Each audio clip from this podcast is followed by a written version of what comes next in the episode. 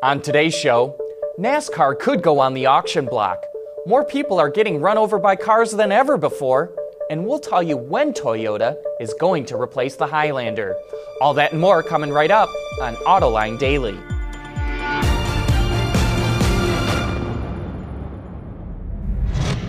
This is Autoline Daily, the show dedicated to enthusiasts of the automotive industry. Well, could NASCAR be up for sale? Reuters reports that the France family, which controls NASCAR, is working with Goldman Sachs to potentially find a buyer. NASCAR soared in popularity during the 1990s, bringing in major sponsors to the series. But when its most popular star Dale Earnhardt was killed at the 2001 Daytona 500, that growth came to an end. And when NASCAR introduced its Car of Tomorrow in 2007, it seems the general public started losing interest in the series. The car of tomorrow meant every car was exactly the same, and they used decals of headlights and grilles to try and distinguish Chevys from Fords from Toyotas. Television ratings and track attendance have dropped, and NASCAR has failed to bring in a new generation of fans. Reuters says there could be several media companies interested in buying the series. More and more people are getting run over in the U.S. Pedestrian fatalities hit a low point during the Great Recession in 2009 when fewer people were driving, but in 2016 they jumped 46% to nearly 6,000 fatalities, the highest total since 1990. The increase is in urban and suburban areas, away from intersections, on busy roads, and in the dark. And with the rise of SUVs, the accidents are more likely to involve those types of vehicles as well as high horsepower models. The Insurance Institute for Highway Safety recommends improvements to road design, lighting, and speed limit enforcement, as well as better headlights and vehicle design.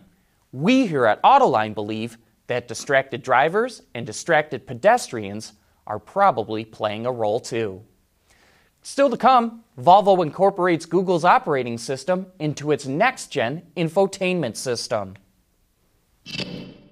AutoLine Daily is brought to you by Bridgestone Tires, your journey, our passion. Dow Automotive Systems, advanced materials that deliver better results.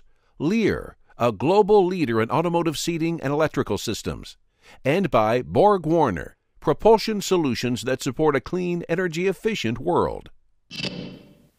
You may not know this, we didn't either, that ever since 2016, all new 60 and 90 series and now XC40 Volvos sold in Sweden and Norway come standard with a feature called Hazard Light Alert. If any vehicle equipped with the system turns on its hazard lights, an alert is sent to the dashboard of all nearby Volvos connected to the cloud service. Now Volvo is extending the alert system to select models in its truck division.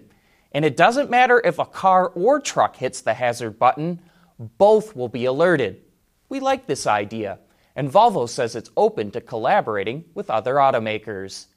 And in other Volvo news, its next generation infotainment system, called Sensus, will be based on Google's Android operating system. It plans to embed the voice controlled Google Assistant, Google Play Store, Google Maps, and other Google services. Part of the appeal is that new apps and software updates will be available in real time and can be applied automatically. Volvo says it will be a couple of years before we see the first Android based Sensus system. If you live near Frisco, Texas, which is part of the Dallas Fort Worth metro area, and you want to experience an autonomous vehicle, here's good news. The startup Drive AI, which uses Nissan NV200 vans, just launched a pilot program for an autonomous ride hailing service in the city. The test will last for six months and will include a person behind the wheel to take over if needed. Still to come, a look at when Toyota is going to bring out the new Highlander. Lear Connexus is the new application suite in vehicle connectivity designed to deliver over the air software updates and more from Lear Corporation's e systems leaders in power and data management. The best way for any automaker to boost sales is to come out with a brand new vehicle. And in the US market right now, the best kind of vehicle to bring out is an SUV. And we just got word that Toyota will replace the Highlander at the end of next year.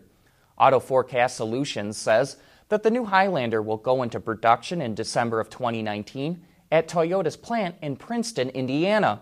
Last year, Toyota sold 215,000 Highlanders in the U.S. market, and so far this year, sales are up 10%. We've also got news that Ford's truck assembly plant in Kansas City has temporarily shut down due to a fire at a supplier plant. Ford makes the F 150 in transit van there. The supplier is Meridian, which makes magnesium castings and assemblies. Meridian began operations in Canada 37 years ago, and two years ago, it was acquired by the Chinese company Wanfeng. And hey, just a quick reminder that Autoline After Hours is this Thursday. Our special guest is Rob Wichman, the Director of Engineering for Ram Truck, who will be bringing one of those new beauties with him. So if you have any questions about that pickup, send them our way to viewer mail at autoline.tv. Then join John and Gary for some of the best discussions in the automotive industry. That's it for today. Thanks for watching, and we hope to see you again tomorrow.